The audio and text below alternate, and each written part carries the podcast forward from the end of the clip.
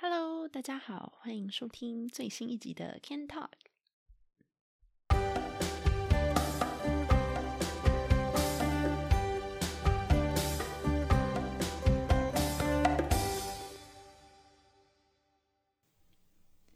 不知不觉，二零二一年已经过了好几个礼拜了，不知道大家的新年到目前为止过得怎么样呢？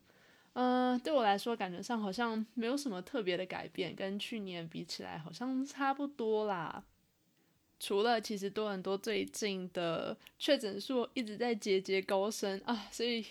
说是二零二零结束的时候，我说是希望新的一年能够更好，但是到目前为止看来的话，好像情况反而变得越来越严重了。所以呢，感觉上能够回台湾的日子真的是遥遥无期啊，不知道何年何月才有办法回家。但总而言之，希望大家都能够保持身体健康，然后呢，注意安全。最近呢，虽然现在才一月而已，但是最近呢，我们公司一直在 如火如荼的进行，就是我们所谓的年底考呃绩效考察。那我不知道是我们的公司特别奇怪，还是说其他的公司也都是这样。但我以前一直以为这种东西都是十二月底，就是年底以前会做好的，结果没想到我们公司是等到现在才做，因为好像。对于我们来说，一年的话是从每个二月开始，我也不知道为什么，反正就蛮奇怪的感觉。这样好像台湾的公司哦，台湾的公司不是年底尾牙的时候也差不多是一二月，就是总农历新年之前吗？所以我也不知道为什么他们会这样子啊。但总而言之，最近就是很紧张的，一直在进行绩效的考察，哎，我好紧张哦。那这也是我在这边工作的第一年，所以呢，哎，希望一切都能够顺利吧。那今天主要想要讨论的话题呢，其实还是跟上班还有生活差不多啦，就有一点像是我的小碎碎念这样子。那也希望在这一集的内容当中呢，能够帮一些听众解惑，这边比较常见的一些职场上面的关系吧，可能这样讲比较方便理解。好，那总而言之，就让我们开始吧。我觉得，其实，在北美的办公室文化里面，一个很重要，然后我觉得可能大家平常没有很花足够时间在讨论的呢，就是跟老板的 one-on-one touch point。那这个 one-on-one touch point 呢，其实就是你每周或者说你每两周或者是每个月跟老板固定有的一个一对一的一个 meeting。这个 meeting 里面基本上啦，除了说你要 update 你老板，就是你最近的工作进度啊，或者说你遇到的困难呐，你有哪些东西是需要你的老板去支持你、去帮助你的这些日常工作上的问题以外呢，很多时候其实，在北美你是 expect，就是说会期望说你跟你老板是能够有一个类似于像是 mentorship，就是有点像老师导师的那种关系。那这个关系实际上看起来是怎么样？基本上就是说，你也不可能做现在的工作做一辈子嘛。哦，应该说这样讲好了，就是我这个年纪的话，希望是不会做我现在做的基层工作做一辈子啦。那你想要成长，你想要晋升，你的公司当然也希望能够把你栽培培养成一个可用的人才嘛。所以呢。跟老板的 one on one 就是你让老板知道说，在工作在日常生活的工作以外，他能够怎么样的去支持你，让你能够成长为一个对公司更有用的人。那讲到这个的话，其实很多时候就是，比方说，如果你有在额外去拿一个什么课啊，或者说，如果你觉得说你哪方面的技巧，或者说你哪方面的经验不足，那你就可以反映给你老板。说不定你老板就会想说，哦，我有这个很好的机会，或者说，哦，我其实之前有想法要做一个 project，那说不定你可以来帮助我，诸如此类的，或者是说，其实在我第一份工作的时候，我最常跟我老板 one on one 里面讲的，就是我那个时候一直跟他说，老板，我现在虽然是约聘人员，但是我真的很想变得正直，请问有什么样的方式我可以变成正直的？那他可能就会跟我说，哦，你可以去看看其他 team 有没有什么职缺开放出来给别人申请的。那这些职缺开放出来，那些 team 的老板也不见得认识我啊，对不对？所以我就会跟我老板说，哎，比方说我对那个 team 做的事情很有兴趣，你能不能介绍一下？或者是说，哎，我对这个某某 team 做的这个 project，或者他们现在正在正在设计的一个课程，或者说他们现在正在设计的一个产品非常有兴趣，你能不能就是介绍给我，给他们认识，或者说让我有机会能够参与，诸如此类的东西。那其实。大多数的时候，其实你的老板，我觉得啦，十之八九应该是非常乐意去帮助你的。我不知道台湾的就业状况怎么样，是不是 就是上班就只是归上班，然后并没有这种上跟下的那种栽培，或者说心灵导师的那种关系。但是我觉得北美的这种文化真的非常非常好，因为有种在互利共生嘛。就是互助的那种感觉。那你有办法变得更好的人，或者说你你的能力有所提升了的话，对公司也是一件好事啊，对不对？只是可能有时候我在网络上看那个在台湾就业的状况啦，好像这样子的关系或这样子的文化好像比较少，所以其实有时候我觉得还蛮可惜的，因为好像变成进修就变成员工自己的事情，或者是说其实老板并不在意员工的进修。跟能力上的提升的部分，那其实这样的话，有很多有潜力的人，不就没有机会去拓展那方面的能力，或者他或者是其他方面的专长？那这样子的话，对公司来说也是损失啊，对不对？但是话虽如此哦，其实我一开始跟老板有这种 one on one 的的时候，我是很紧张的。我觉得一是因为华人的文化实在是不太。不太习惯跟别人要东西，或是跟别人要求什么。就是如我一开始的时候，老板问我说：“哦，比方说，Clare，你最近工作状况怎么样啊？有没有哪里我可以帮忙，或是可以支持你的部分？”我通常跟他说：“哦，没有啊，没有啊，一切都很好啊。那个有有问题，我会自己想办法解决。因为总觉得好像老板没有空管我，或者说我不想要对老板来说是一种。”麻烦或是一种负担，所以就是想要尽量让他安心，说哦一切都很好，不需要你帮忙。可是后来我觉得做越久之后，发现说他其实也不是嘴上说说而已，或者更准确的来说，不要求他来帮我，其实是我自己的损失。后来我发现，因为真的对他来说，如果你不要帮忙了的话，那他。好像主管也乐得轻松嘛，他也不需要去多做什么，多做什么动作来帮助你。可是如果你有问了的话，十之八九他们是不太会拒绝的，我觉得。而且相反来说，我觉得加拿大啦，我不知道美国怎么样，但是我觉得加拿大其实很多老板都算是很体谅，然后也很支持员工私底下再去进修，所以我觉得真的很棒。那后到后来，我发现说，哦，好像不问他们。不跟他们要求这要求那是我自己的损失之后，就开始变得渐渐有点大胆了起来。然后我觉得很难，可能对于华人来说，一开始在这种 one on one 的过程当中，会觉得有点不知道要说什么的时候，我建议哦，你可以从三个方向去着手开始讲起来。一是你一年之后想要做什么，然后二是你自己的不足的经验，然后三是。就是多拓展你在公司里面的人脉，那这三个部分我觉得听起来就是好像蛮复杂，但是这边就帮大家 break it down 好了。那一年之后想要做什么，我觉得相对来说比较容易理解啦，就基本上就是一年之后，如果你想升职的话，你想要升到哪一个职位去这样子。比方说，对于我第一份工作的时候，我那个时候最大的愿望是能够被升为正职人员嘛。那那个时候，嗯，这除了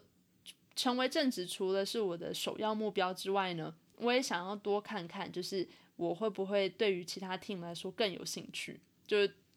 其实说实话，因为我觉得第一份工作的内容实在是有点无聊啦，所以那个时候也想看看有没有办法跳槽到其他 team。所以那个时候基本上我跟我老板的呃开场白通常都是说，哦，最近的工作内容没有问题，然后。你把你日常的生活的烦恼或者困难跟他讲解之后呢，你就可以跟他说啊，我希望我能够有，比方说这个 A、B、C 这三种职位上的改变，或者是说这三种能力上的提升，那希望你可以给我一些指导。那他们可能会觉得说，哦，比如说他知道你一年之后你想要当 manager 了，你一年之后你想要转到其他 team 了。他可能就会，我不知道台湾会怎么样啦，因为真的，说实话，我真的没有在台湾上班过，就是实际上的上班过，所以我不知道台湾的主管会不会听到说，哦，你对其他的 team 有兴趣，他就会觉得，哦，天哪，我要赶快把你踢掉。所以这我可能不适用于在台湾的听众啊，吼。但如果你在北美的话，有时候你表达出你对其他 team 的兴趣，不见得是一件坏事，因为其实基本上你只要不是说你想要去其他公司，我觉得。通常啦，我遇到的老板都还蛮，都还蛮愿意支持的。那你只要有办法把你想要的东西，就是说你自己个人职业上的目标，有办法跟你的老板分享，然后让他明确的知道说他可以用什么样的方式来支持你的话，其实对彼此来说都是一种一种 relief 啊，就是感觉上彼此都能够安心一点。但他也不用担心说你会不会一天到晚想要想要跳槽啊。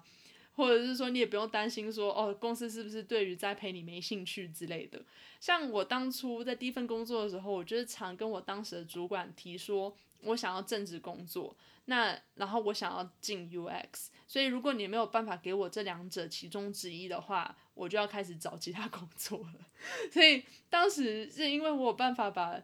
这件事情跟他们讲的很明白，然后他们也能说实话也很能够体谅嘛，因为当时我是约聘人员啊，但也不可能觉得说一个刚毕业的女生会一辈子都做约聘工作吧，对不对？所以他们也都很能够理解我想要的东西。那他们在最大他们能够尽的最大的范围的努力当中呢，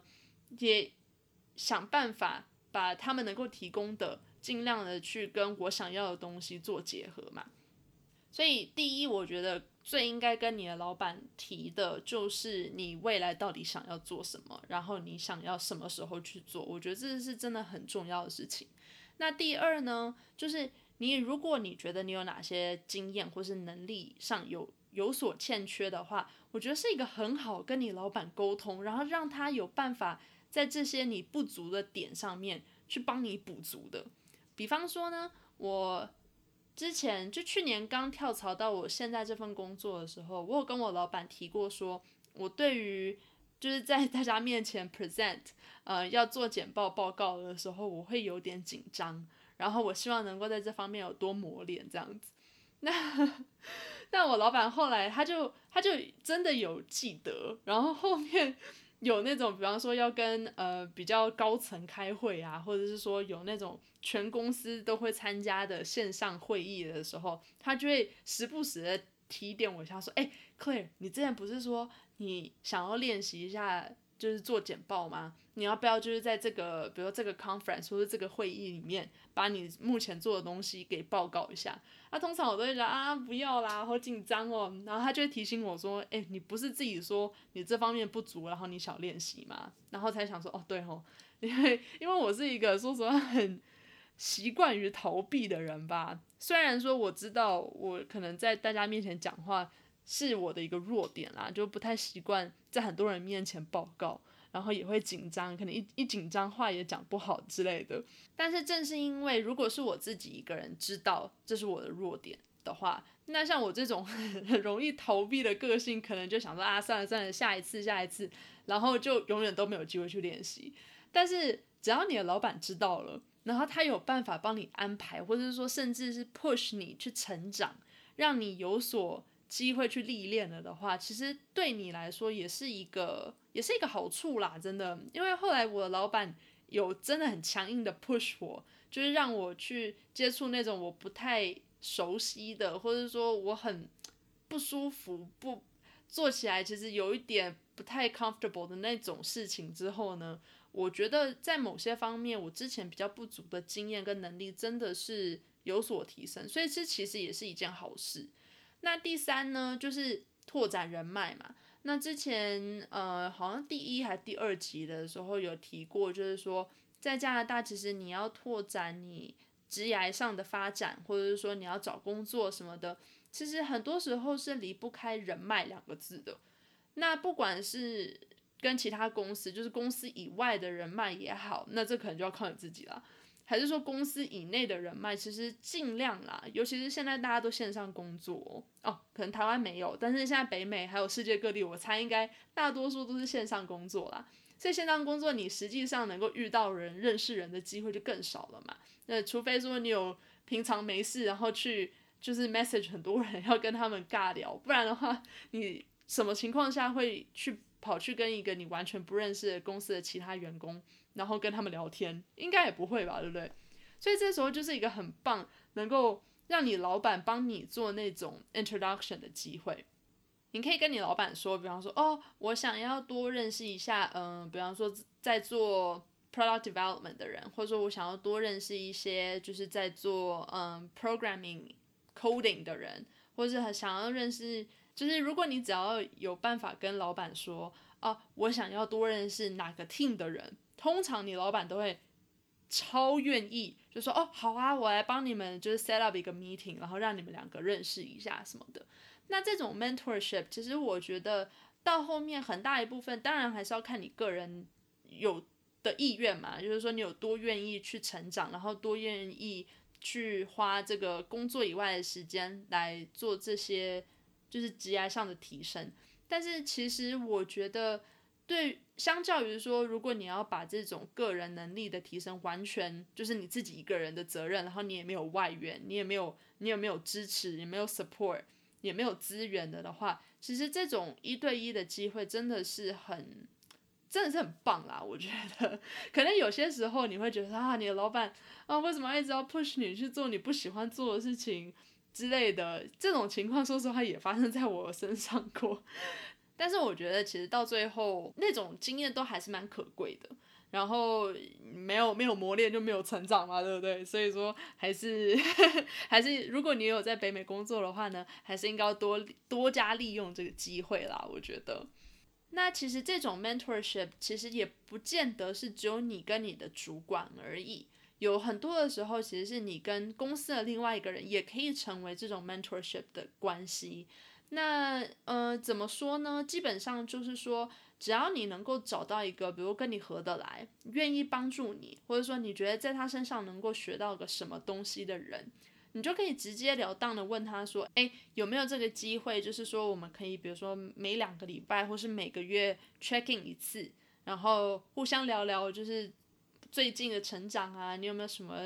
工作上面的建议可以给我啊？就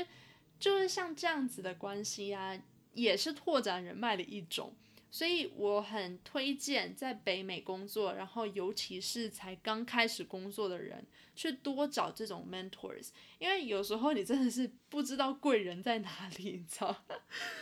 不是俗话说千里马跟伯乐吗？可是我觉得，就算你是千里马，你要能够找到伯乐，那也是。必须要你要好好找、仔细找、认真找，然后在好多个人里面，你好不容易找到那一个伯乐的话，就有办法帮助你，真的非常非常多。所以对于亚洲人来说啦，可能一开始会觉得说啊，好害羞哦，不想要去找这些不认识的人，然后每个礼拜或是每个月还要跟他们聊一次天什么的。但是相信我，我觉得这种 mentor 到最后。真的是对你注意良多，那就算说在职涯上没有办法说帮助你太多好了，至少也是你多认识一个人脉，多认识一个人脉呢，你就多一层机会。那就算是他们没有办法在工作上直截了当的帮助你，你也不知道会不会过几年他们又认识一个什么人啊，什么什么，所以你永远都不知道将来会发生什么嘛。那其实说实话，你跟其他人做这种 mentorship，有时候。我觉得啦，你就是把那个心态当成说就是交朋友，因为其实我这个人呢，我是一个很难去开口向别人要求帮忙的人，所以如有那种 mentorship 的时候，很多时候我会感觉上是有一种在求他或者是在拜托他的一个下对上的感觉，但其实我虽然还没有办法做到完全释怀啦，但我尽量。告诉自己说，其实不应该是这样子的，因为对于对方来说，他们可能一是对他们来说也是多一个人脉嘛，对不对？那另外一个点来说呢，也是他们可能也是以前有接受过别人这样子的帮助，那他们现在在一个比较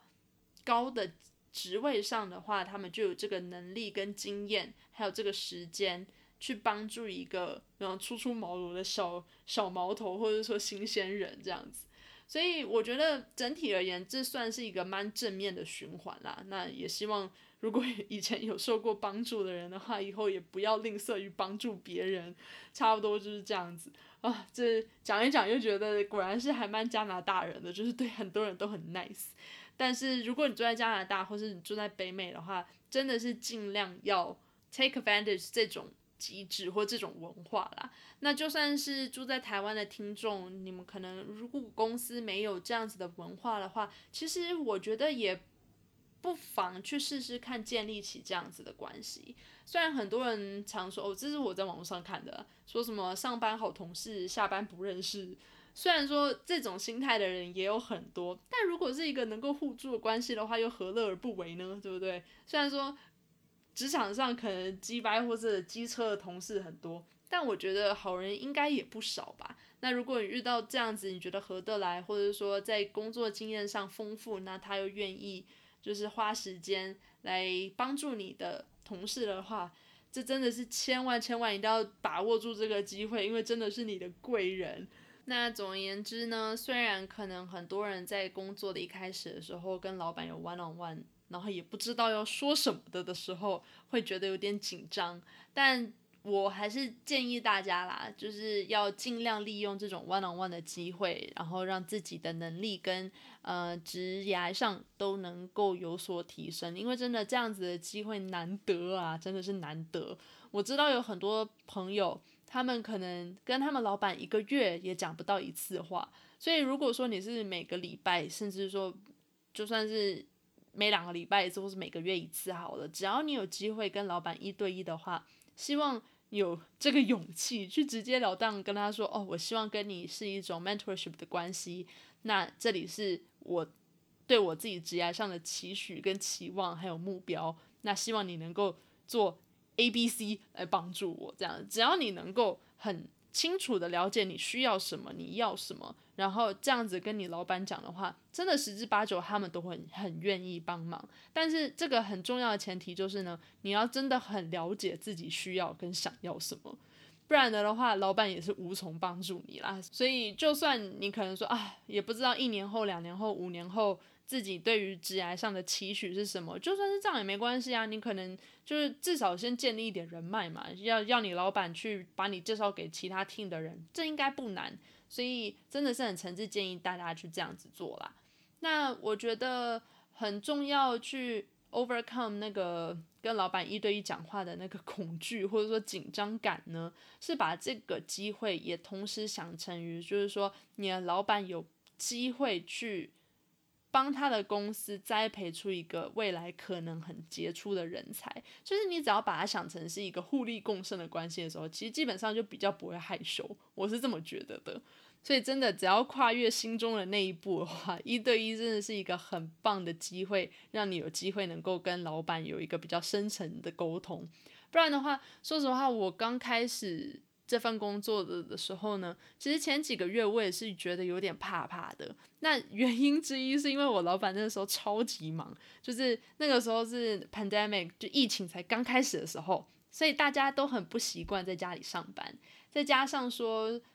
我老板年纪比较大嘛，他可能对于一些呃 technology 啊一些科技上的东西，要花比较久的时间去适应。所以可能当时大家都在适应要怎么在家上班，然后在家上班的一些 routine 啊，一些习惯啊。